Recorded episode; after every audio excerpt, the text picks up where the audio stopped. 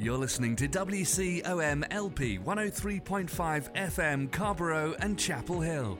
It's a Tuesday, it's 5 o'clock, and that only means one thing. It's time for another round of Snarky Faith with your host, Stuart Deloney. This is a space where we irreverently wrestle through life, culture, and spirituality, all with our heads in the clouds, our tongues in our cheeks, our hearts in our sleeves, and our feet on the ground. At Snarky Faith, the questions or even the answers are never the point. It's all about the conversation. So here's your host, Stuart Deloney. Well, good afternoon and welcome to another round of Snarky Faith Radio. I'm your host, Stuart Deloney. Welcome, welcome to the show and welcome back. We've had a little bit of a summer hiatus and we are back. We are excited here Snarky Faith for, I want to go ahead and say, a pretty kick ass August. So I'm excited and I'm ready to hop in on the show. And what better way to hop in to our show than with your regular dose of Christian crazy? Let's hop to it. And then I just started talking about God and, and how much he loved, how much he talked about horses in the Bible.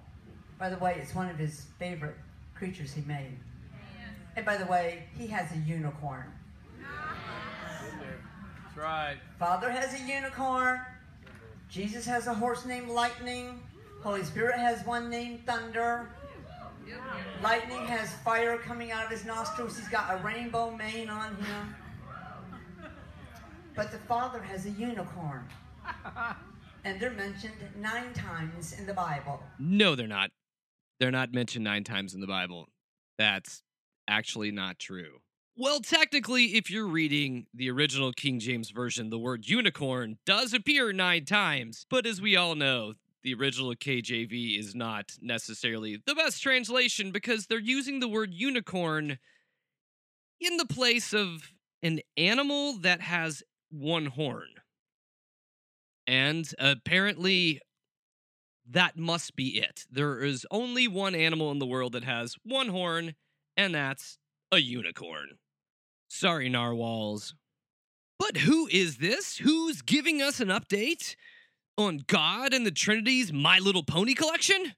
Well, it's none other than Prophetess Kat Kerr at the, wait for it, Elevation Rise Up Conference that just happened in Murfreesboro, Tennessee, where everything good happens there. Yes, so apparently by Prophetess Kerr, Jesus has a horse, God has a unicorn, and the Holy Spirit also has a horse. That's that's interesting. Um yes, that is pretty awesome. The God is apparently a 10-year-old girl. Well, actually, if God was a 10 year old girl, I think the world would be full of rainbows. And wait a second, is God a 10 year old girl? I'm not sure.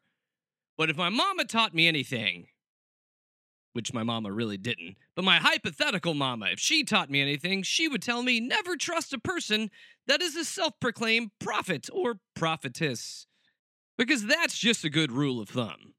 Snarky Faith's rule of thumb number 35 never trust a prophet or a prophetess, or anyone with the name visionary in their job title. That's just a big fat no no. So, speaking of Christian idiots, let's switch from Kat Kerr over to Katy Perry. Yes, that's right.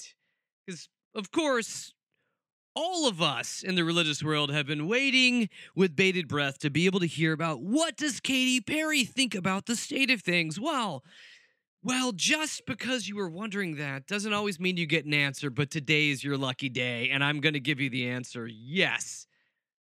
So, guess what? Katy Perry's feeling enlightened. She met the Pope back in April, and as she was talking to Vogue Australia, she said she's a ba- she's a big She's a big, big fan of the Pope. Or as she put it, it's a combination of compassion, humility, sternness, and refusal. She said, He's a rebel, a rebel for Jesus. Oh, Katy Perry, please just shut up. This is just silly. It's just sad. We like Pope Francis, yes. This is like an easy target for you to go down, but he's a rebel for Jesus? Someone inform the newsboys. Katy Perry has just given them a new title for their next cheesy album. And for those of you who don't know who the newsboys are, you're better off not knowing who the newsboys are. So just continue on, continue on, because we've got more Christian crazy up next. Know, we showed you uh, CIA agent, homosexual Anderson Cooper on CNN. Well, over on the other communist news channel, MSNBC, they have another homosexual, Rachel Maddow. You see, America, you've been homosexualized. You've been Judaized. I'm going to just tell you the way it is, okay? Your minds have been captured. You're no longer a Christian nation. Even the Christians don't think like Christians anymore. That's right. You've been Judaized, you've been homosexualized, you've been you've been Babylonianized, your minds have been tainted. I mean, two can play at that game, Rick Wiles. You've been Trumpized, consumerized, overemphasized, photosynthesized, overcapitalized, territorialized, overgeneralized, sensationalized, underpublicized, sentimentalized, hypersensitized. It's a game. It's just like we're playing Scrabble. I can add eyes onto almost anything. Rick, you've told us such a fun new game, especially when we're being crazy because honestly, I feel like I made just as much sense using a bunch of eyes words as you did. But when you're speaking to an audience of insane people, when you add the word eyes to something, it makes it sound much more scientificized. If that's actually a word, or maybe traditionalized. You may like that one better. Or my favorite, biblicized. I'm sorry for that aside. Rick, I'm pretty sure you had something to say. What was it, Rick? Just because you have a microphone doesn't mean it's not crazy, but. Well, you are part of the Christian Crazy of the Week, so we might as well listen. You don't even think like a Christian anymore. And so, Rachel Maddow, she was spewing out last night calls for revolution. That's exactly right. Calls to remove the President of the United States. She was telling the left, take a deep breath. We're at that moment. It's coming. We're at that moment. Wait, did things just get kind of weirdly sexual all of a sudden? I'm really, really, really curious about how Rick's going to finish this to completion. We're almost there. We're going to remove him from the White House. Friends, I think we're about 72 hours, possibly 72 hours from a coup. Uh, look, be prepared. Be prepared, people. 72 hours. This is going to happen. Mark my word. Wait, I'm sorry. What? I'm hearing this. I'm sorry. Um. Oh, this clip. Oh, this clip was from a couple weeks back when we weren't on the air. Oh, yeah. Sorry. Go ahead and continue, Rick, with your spot on prophetic word. That you're going to turn on television and see helicopters hovering over the roof of the White House with men clad in black rappelling down ropes, entering into the White House. Be prepared for a shootout in the White House as Secret Service agents shoot commandos coming in to arrest President Trump. That's how close we are to revolution. All right, well, let me at least say this. I was mocking Rick because he was sounding like he was kind of getting off on saying that, but Rick may have just described one of my sexual fantasies. There's something that makes me really jolly and excited. Oh, shootout in the White House. Wouldn't that be a fun fantasy? But it's not going to happen. Womp womp. Thanks for giving me a case of biblical blue balls, Rick. Not again. All right, let me take a deep, cleansing breath before I bring you to your final crazy Christians of the week. And I take a deep breath to cleanse the palate, to cleanse the soul before we enter into something that's kind of like just an alternative reality full filled with alternative facts and alternative thinking. With that kind of setup, I will give this to you. It's wonderful. And we have here in this next clip, we have like religious right radio host Janet Mefford. And she's talking with former family council fellow Tim Dailey. And somehow on this conversation about I actually honestly have no idea what the whole context of this conversation is. This is just too great. Uh yeah, yeah. We get into the spiritual the spirituality of Bigfoot? Yeah, you heard that right. Bigfoot. So let's go ahead and just kind of let them I'm just going to let them run with it for a minute. Now, on the Bigfoot question, people will talk about Sasquatch and what's going on up in the Northeast. And there have been a lot of people saying they've seen Bigfoot, they want to find him, these sorts of things. There was even a TV show about it. What should we think about Bigfoot sightings? How does this tie in, would you say, to the paranormal conspiracy? Wait, wait, wait. Before you go any further, please, Tim Dailey, please don't tell me I'm not allowed to watch Harry and the Hendersons anymore. I'm a kid of the 80s. My mom already took my He Man toys away from me, wouldn't let me watch The Simpsons or even The Labyrinth. Oh, because all those things are from the devil. Don't take Bigfoot away from me. Please don't do it. Don't do it, Tim Dailey. I think you're going to do it. Well, it's part of, I believe, it's uh, the societal transformation where.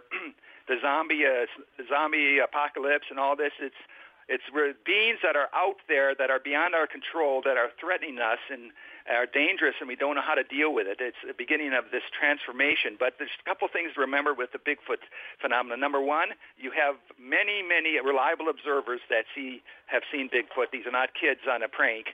And but the second thing is the a virtual absence of any physical evidence of their existence. I talk about the discovery of the Bili ape in Africa and recently in the Democratic Republic of the Congo, and they traveled into this huge country, half again uh, the size of Alaska. They found this um, this small community of Bili apes. They got DNA samples, they got videos, they got photographs, they got uh, hair samples, dung. They saw their nests and examined them. All of this, but none of this has ever, ever happened in all of the thousands of sightings of you of uh, Bigfoot here in the United States. So it shows that what's going on is not really a physical phenomena. It's real. It's a projection. It's a it's a demonic virtual reality, but it's not nuts and bolts. Uh, uh in this case, flesh and blood uh, creatures. So, Tim Dailey, what you're telling me is this: that when it comes to Bigfoot, there have been reliable eyewitnesses and no evidence. I may argue with you about the Bigfoot phenomenon when it comes to reliability, but let's just kind of run with your idea here. So, uh, reliable people tend to see Bigfoot. That's a bit questionable, but let's just go with that one. But at the same time, there's no evidence of Bigfoot besides in movies. Okay, okay. So then, therefore, A plus B equals, of course, a, uh, well, a non flesh and blood demonic projection? Of course, that's what it must. Wait, what? What? Hold on a second, huh? Seriously? That that's what you're going with with Bigfoot? I mean, are you going to tell us now that like Chupacabra is also a demon? And that's really how we get into cryptozoology. They're just demons. That's the most boring answer I've heard. It really is. But I, I will let you finish as you're ruining all of my childhood. Continue on. I think you also said in the book, isn't it interesting how a lot of this phenomena occurs at night when you can't get a clear picture. and I thought right. that's true. Why doesn't it ever happen at noon when people get a good shot of Bigfoot? Exactly. Yeah, Bigfoot and UFOs. Yeah. Uh, Jacques Vallée, uh, one of the top researchers, did a chart of UFO sightings and was very uh, interested to see that the vast majority happened in the dead of night. And you wonder why is this? You know. Right.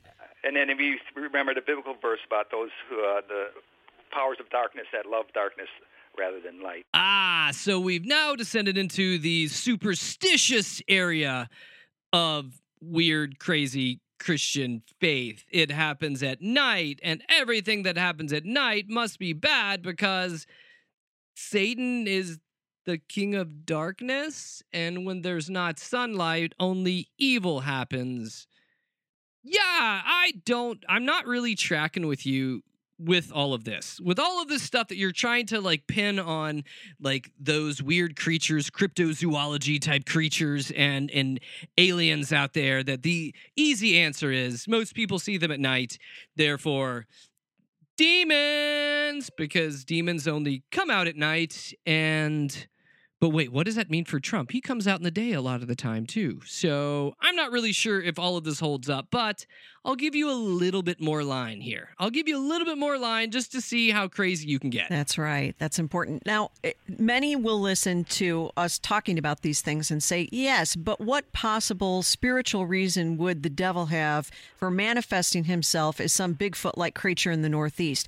What could possibly be the reason that the devil might be motivated to make an appearance, even if it's a UFO or an alien that somebody sees? Why would the devil do this? Ah, so now we're trying to apply logic and reason to this situation because, of course, the devil enjoys the nighttime because it's always five o'clock somewhere, and that's when you get your party on. And if you're getting the party on, you're partying with the devil. So let's see what good old Tim's got to tell us. Let Tim set it straight, set the record straight. Well, the uh, it's part of a, once again the age-old demonological phenomenon. It's part of the devil's modus operandi. He has always used uh, this kind of phenomena to, as we uh, once again, to destabilize, to engender fear, to open us up to uh, the possibilities of other realities and other beings, and then we begin getting involved with demonic spirits. So yeah, all through history, there's uh, there have been many, many different varieties of beings uh, that are primarily spiritual beings that have terrorized civilizations and peoples.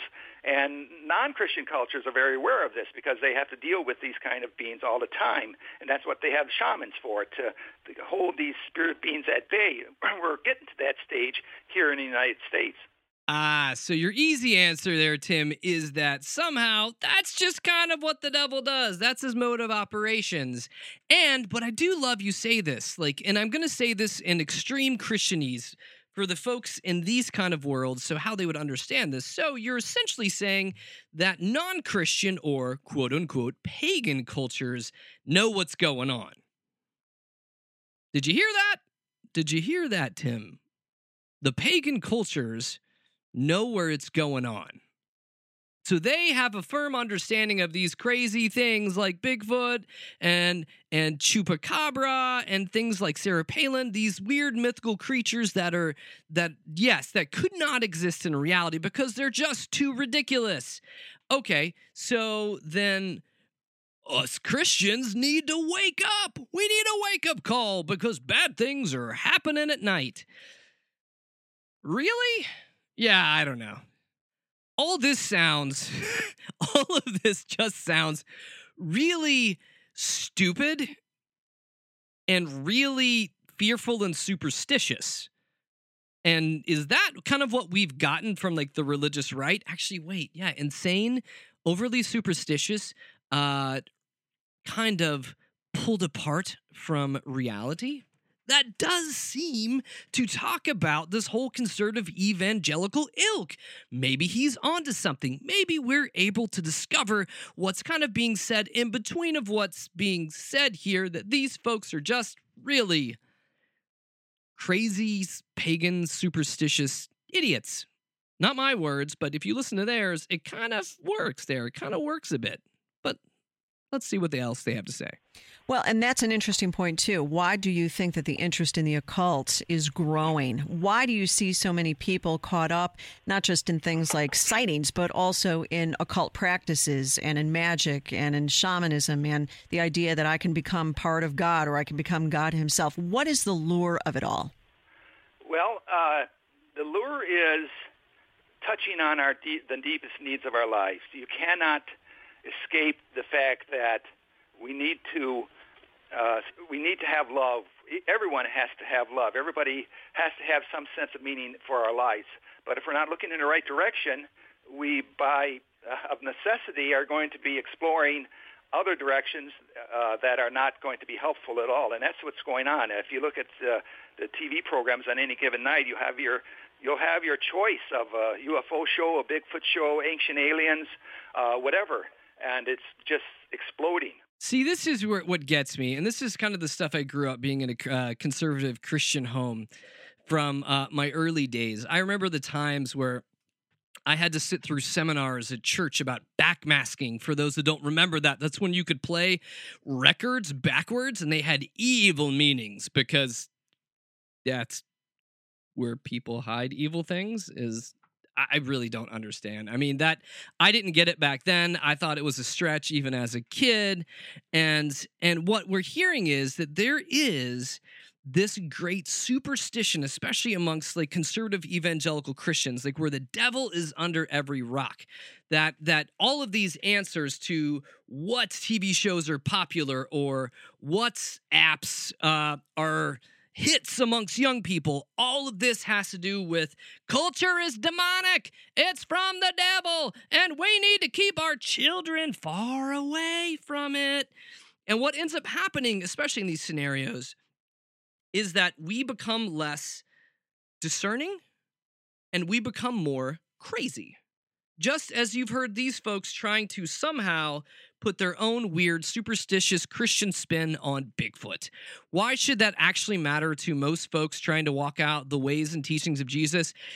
The answer is it shouldn't it shouldn't. These are those kind of areas in that that I've seen what tends to happen is Christians like to get obsessed with things that aren't connected to reality, that aren't connected to anything that can actually impact their communities and impact the people around them in positive ways. We'd rather be afraid or obsessed with these weird things that are kind of out there in the whole like, cultural sphere and and we feed off of it and yeah, I grew up around this kind of stuff. You know, I grew up where I remember Christmas, I got a bunch of He Man toys. And then eventually, like six months later, my mom heard that He Man was from the devil. So bye bye, Christmas, goodbye, because we don't want Satan in the house.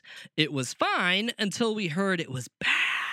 Because apparently I was casting spells by playing with He Man and G.I. Joe and everything else of that matter. Like issues of things like violence. Oh, don't worry about violence when you're playing with your toys. We just want to worry about demonic possession because these toys by Mattel and Hasbro, they're all sorts of full of plastic and demon. They're so full of it that it's just going to rub off onto your kids and you got to throw this crap away.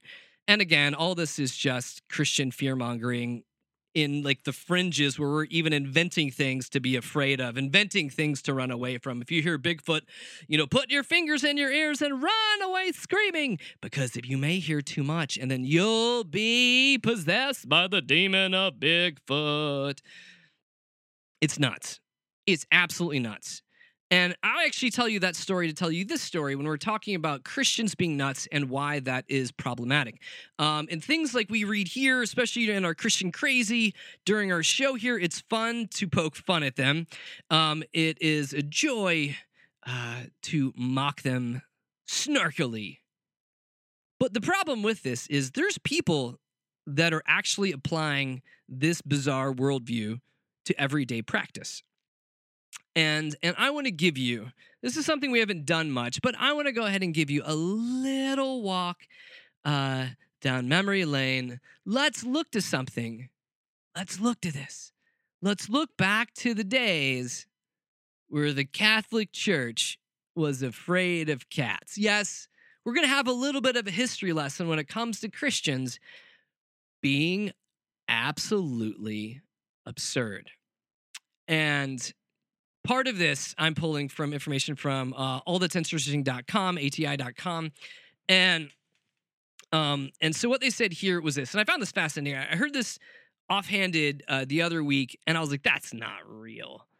That can't be real." And I looked it up, and I was like, "Oh, this is just as bad as the Bigfoot guy." So I'm going to read from their article entitled "Pope." The Vatican, I'm sorry, the Pope massacres cats. The Vatican really, really hates cats. And this is true. This is all historical. Pope Gregory, who held the papacy from 1227 to 1241, definitely hated cats. and, I'm going to go as far to this that Pope Gregory also believed the cats embodied Lucifer himself. Now, I will tell you this this is Pope Gregory the Ninth. So, for all of you Pope Gregory the Eighth fans out there, I apologize for not mentioning this is Pope Gregory the Ninth. Okay. And Gregory was basing this theory of his on evidence from Conrad of Marburg, uh, a papal inquisitor. Apparently, uh, torture produced some pretty convincing confessions from people who worship the devil and his black cat. So on June 13th, uh, 1233, Gregory issued a Vox in Rama, an official papal decree declaring that Satan was half cat and sometimes took the form of a cat during satanic masses. Okay. You may be hearing this and being like, wow, this is a crazy bit of history. This is nuts. It's not nuts. This is true and this is real. And this is what begins to happen when you begin to get Christians, especially organized Christians, behind weird superstitions and fear. Now, why would it matter? Okay. So we may say here, okay, the Pope just thought cats were the spawn of Satan. What harm could that be?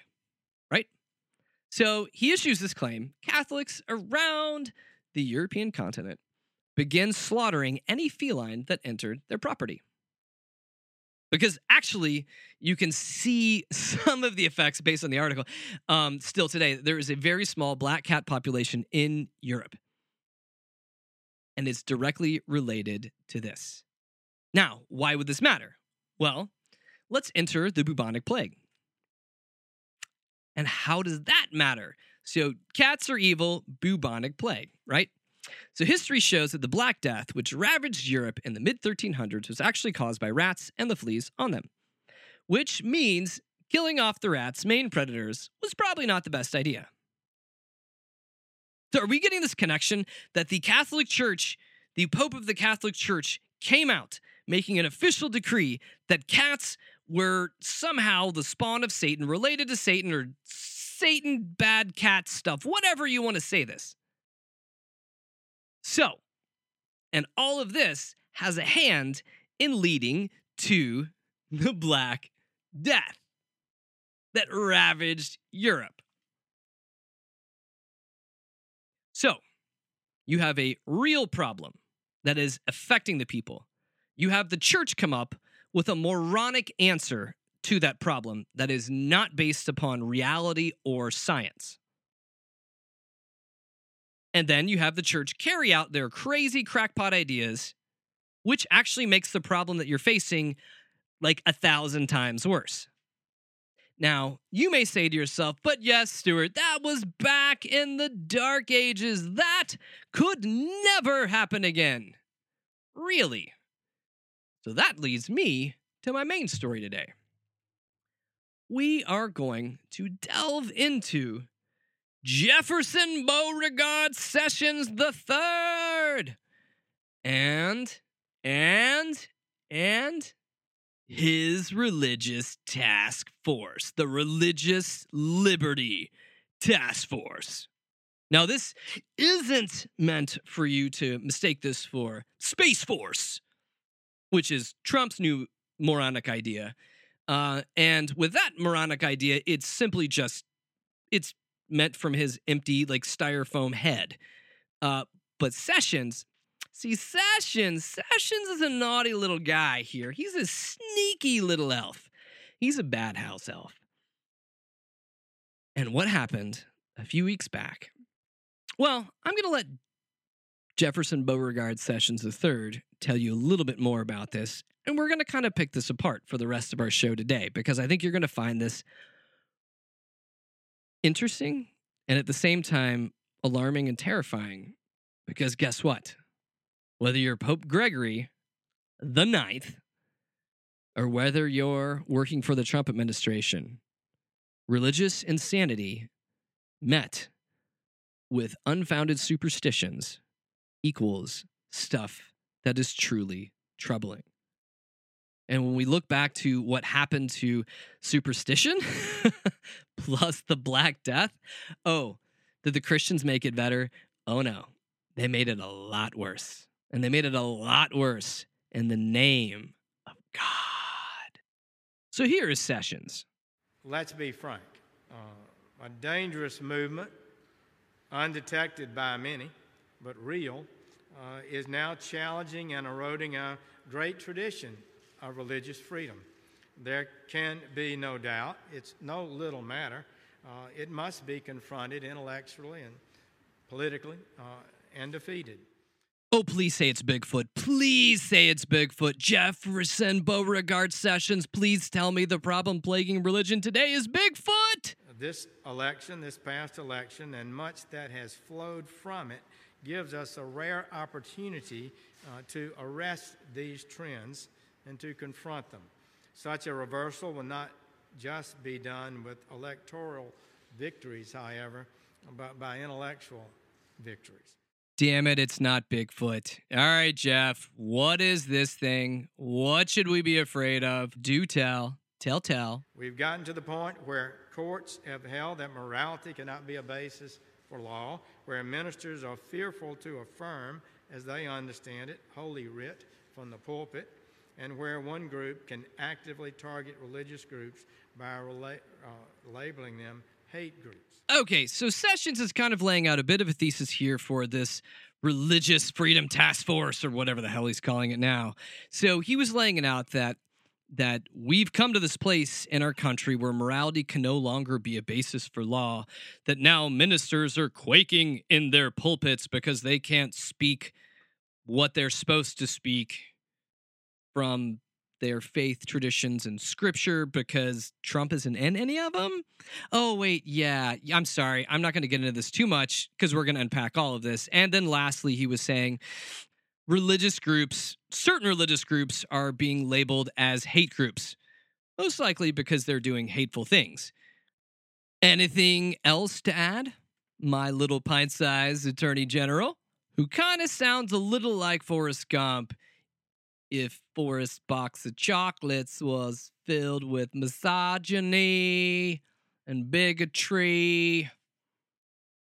Yeah, you get the point. All right, Jeff, go ahead and finish. Not finish, but finish enough. This president and this Department of Justice are determined to protect and advance our magnificent heritage of freedom of religion. Freedom of religious, uh, freedom of religion is indeed our first freedom being the first listed right in the First Amendment. This has been a core American principle from the beginning. It is one of the reasons this country was settled in the first place. The promise of freedom of conscience, conscience brought the Pilgrims to Plymouth, the Catholics to Maryland, the Quakers to Pennsylvania, Scott Presbyterians to the Middle Colonies, Roger Williams to Rhode Island. Each of these groups and others knew what it was like to be hated, persecuted, outnumbered, and discriminated against. Ah, yes, these groups knew what it was like to be persecuted so well that they, in turn, took all their education and learned how to persecute, just like their persecutors had done before them. And another point which is really interesting and and that I think needs to be like underscored here. So Sessions is talking about this that our country was founded on this idea of freedom of religion that that many folks came over here um, seeking a new way and a new life together um, without that kind of a persecution. Now, I will note that Sessions is only mentioning people from the Christian sphere, different Christian denominations, um, is what he is laying this out as. So when we begin to talk about this task force, this task force for religious freedom, what it really should say, like in the subtext, only Christians, only Christians, only Christians, only Christians, and only Christians. Now, why do I say that? So here's one of the many reasons why what Sessions is doing right now is troubling. And I'm saying this from a standpoint of a person who is a person of faith, a person who uh, is an ordained minister, and is saying all of this stuff. is bad. And so we're going to hop around uh, through an article from uh, the Vox or from Vox.com uh, entitled Jeff Sessions announces a religious liberty task force to combat, quote, dangerous secularism. And this is by Ta- Tara Isabella Burton. Now, I'm going to just go and hop into this because uh, my problems uh, hop off the page right away at the beginning of this article um, that was put like this. So that um, Sessions announced that a creation of a religious liberty task force will enforce the 2017 DOJ memo ordering federal agencies to take the uh, the broadest possible interpretation of quote religious liberty when enforcing federal laws. That memo, for example, uh, prohibits the IRS from threatening the tax tax ex- exempt status of any religious organization that actively lobbied on behalf of a political candidate, which is not allowed under the Johnson Amendment. So here's like problem number one. Actually, probably problem number two that I brought up that this task force is really mainly centered around making sure Christians can feel comfy like in their bigotry.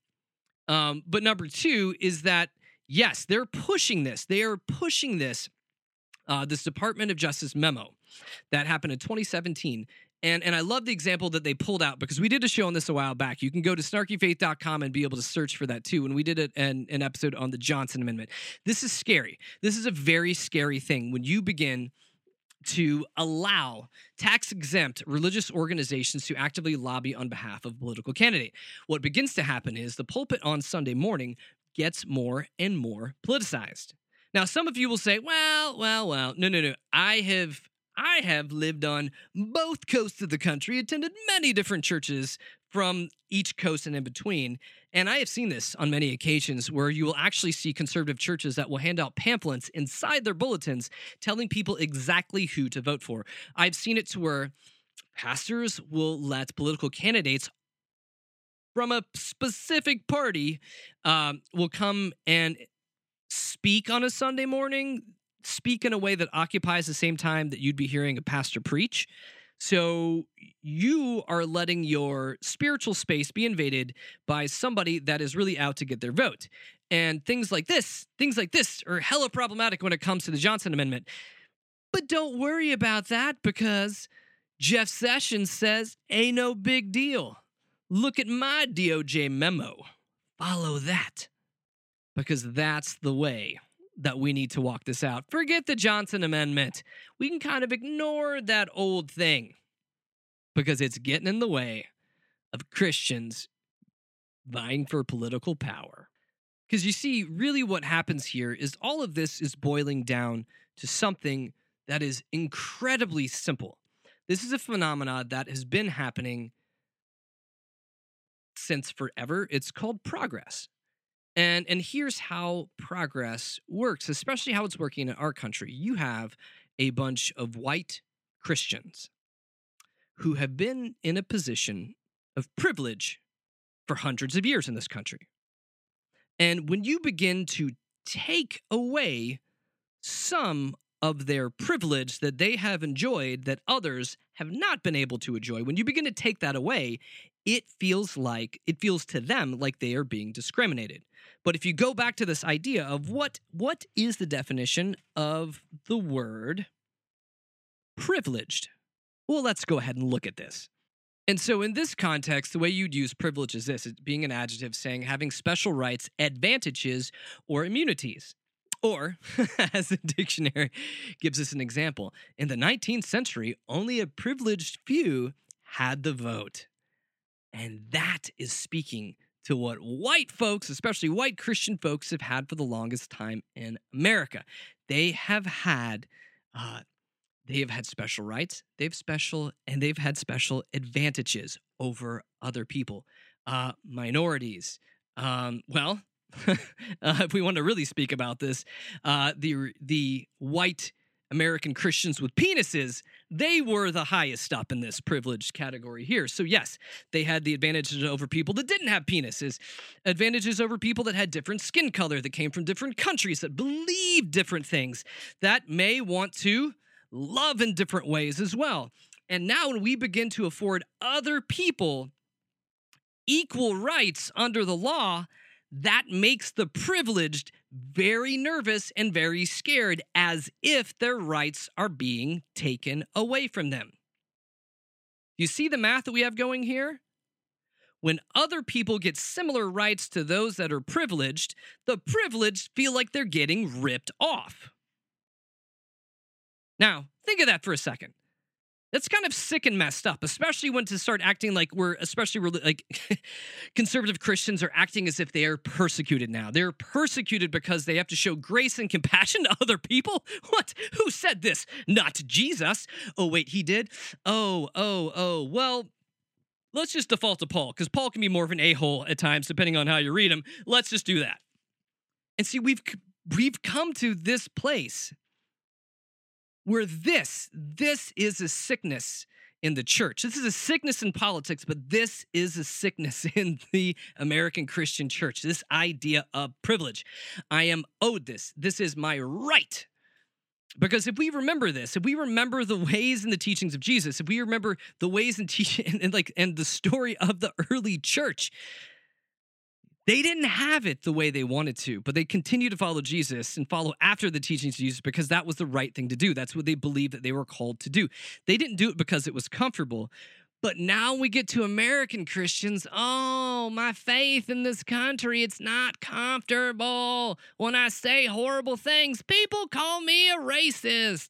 This isn't right. I want to go back to the days where I just wore a white hood. I could burn things and lynch things whichever way I want to, which is, I'm assuming, is kind of the internal thought process in like Jeff's head. That's probably like close to the voice that that is going through here, like the one we can't hear, but we know he's saying it. He's kind of you know smiling and winking to the camera.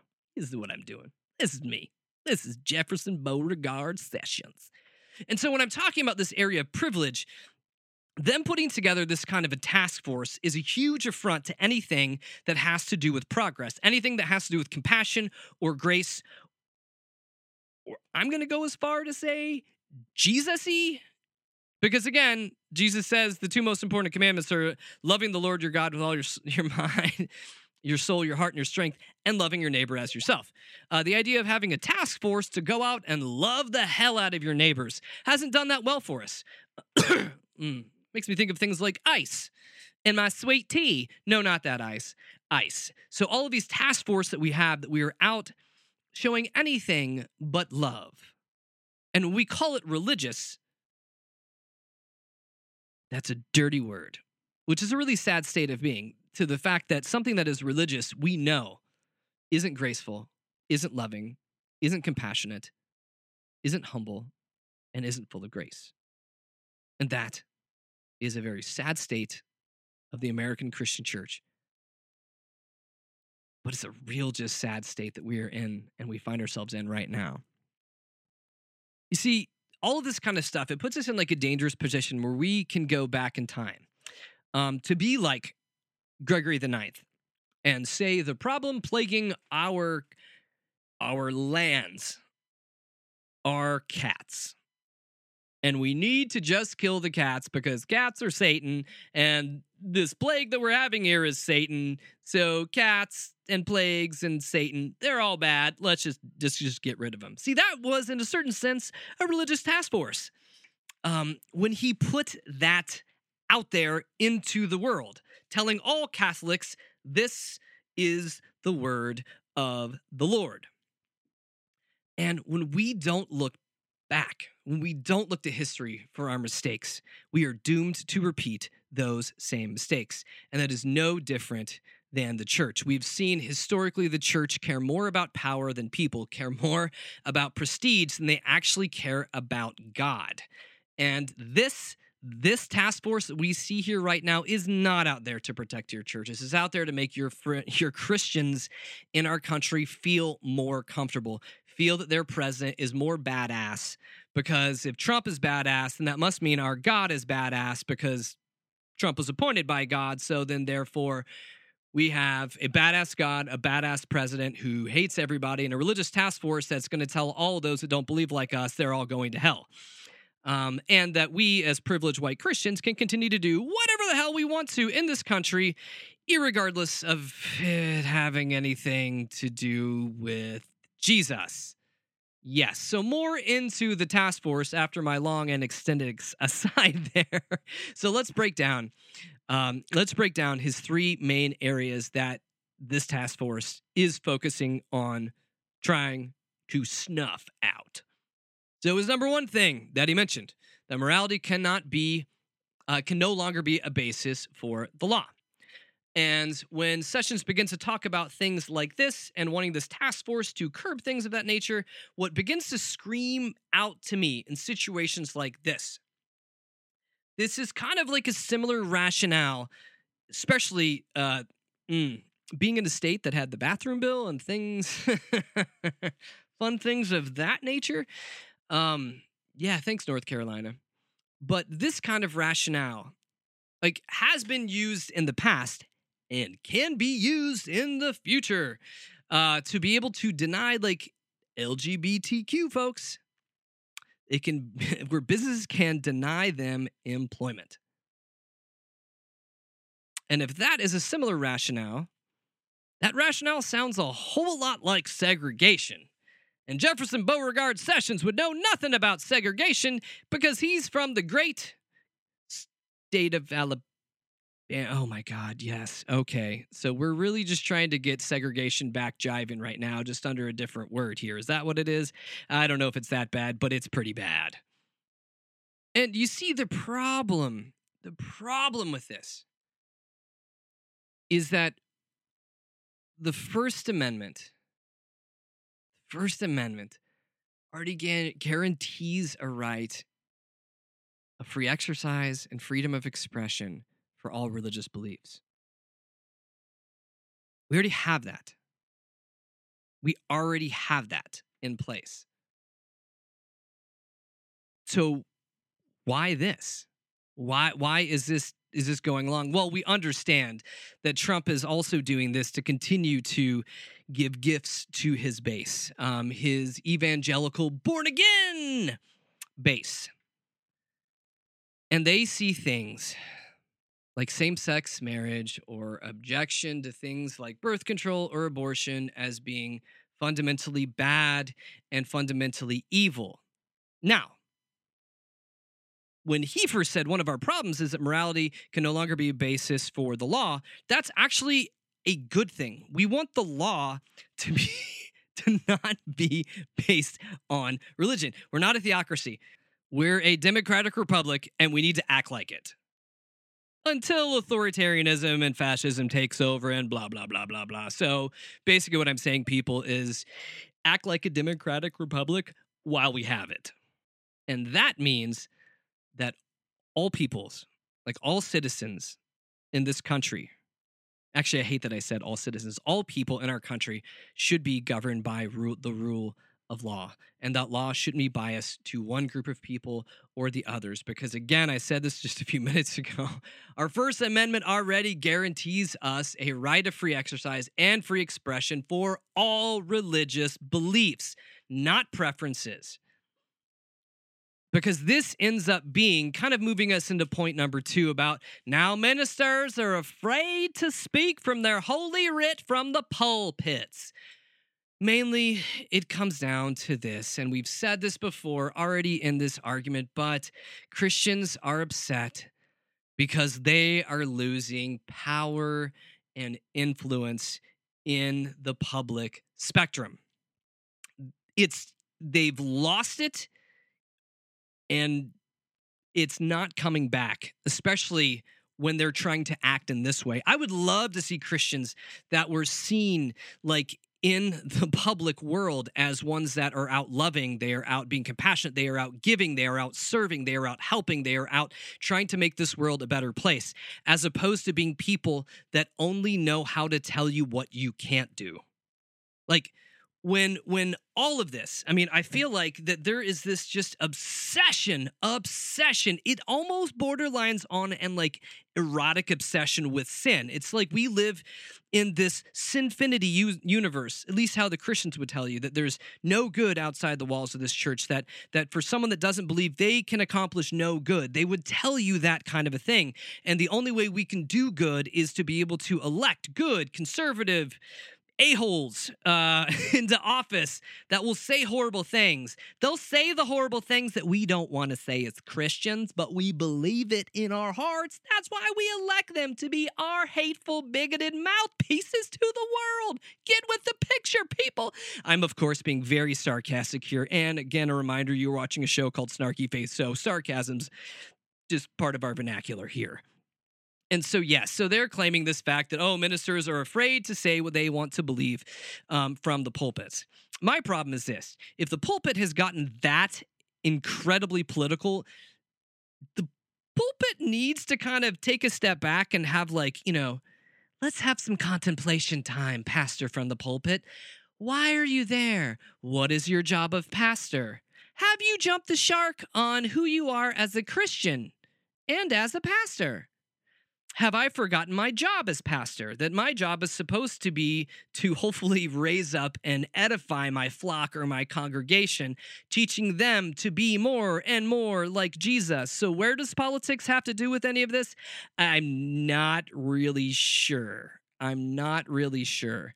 So, yes, for those few pastors out there in the world, uh, mainly in the United States, that are afraid of speaking their minds from the pulpits, there's a reason you're afraid to speak your mind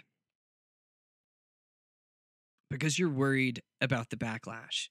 And why should you be worried about the backlash? Oh, oh, I get it. It's because you're hateful. It's because you're consumed with things that the kingdom of God is not consumed with. And so instead of you feeling guilt and kind of having your own come to Jesus moment, being like, oh, Lord, what have I done? I'm a pastor, but I'm acting more like a politician. We don't have those moments typically with, with these folk.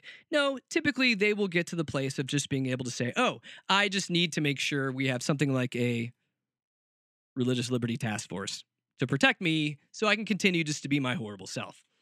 And the last part of it was Sessions was mad that certain groups were being labeled as hate groups now, here, this comes from a rub that Sessions has with the Southern Poverty, Poverty Law Center, and who oftentimes has a very broad uh, designation of what a hate group is.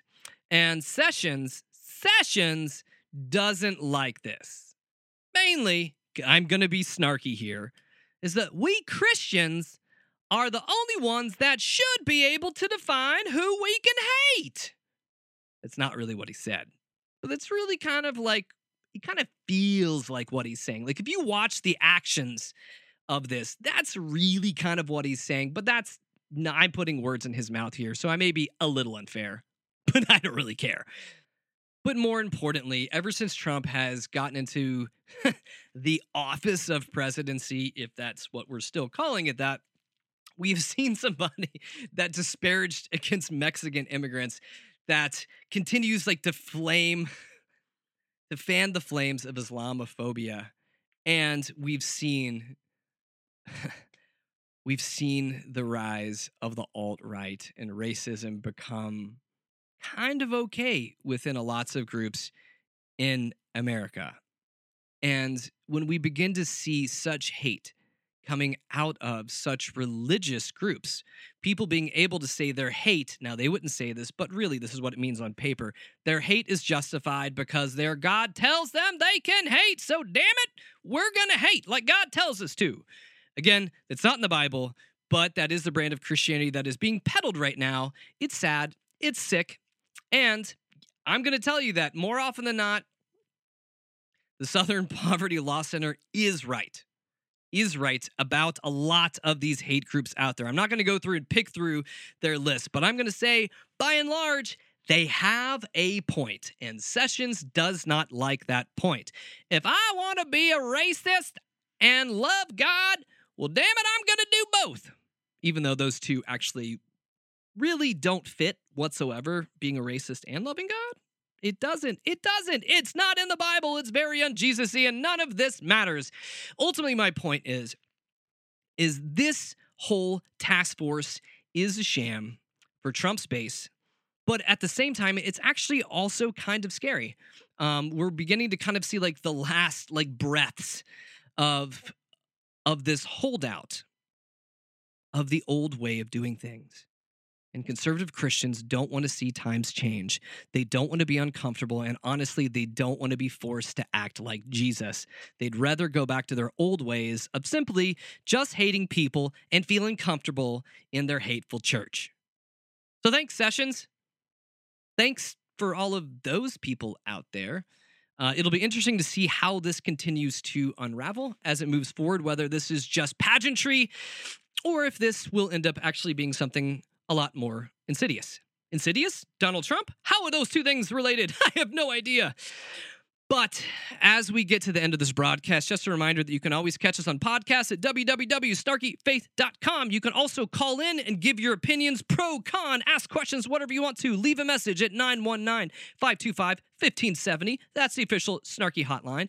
And as I say goodbye this week, I send you off with the holiest amount of snark and grace and peace. I'm out of here. WCOM is listener supported community radio, and Snarky Faith is only possible through our sponsors. Lumen, a spiritual community of seekers, sojourners, question askers, doubters, and skeptics, is a collective of fellow travelers that embrace the truth that all of life is sacred, hope is real, and tomorrow can be a better day more information at www.lumencommunities.com.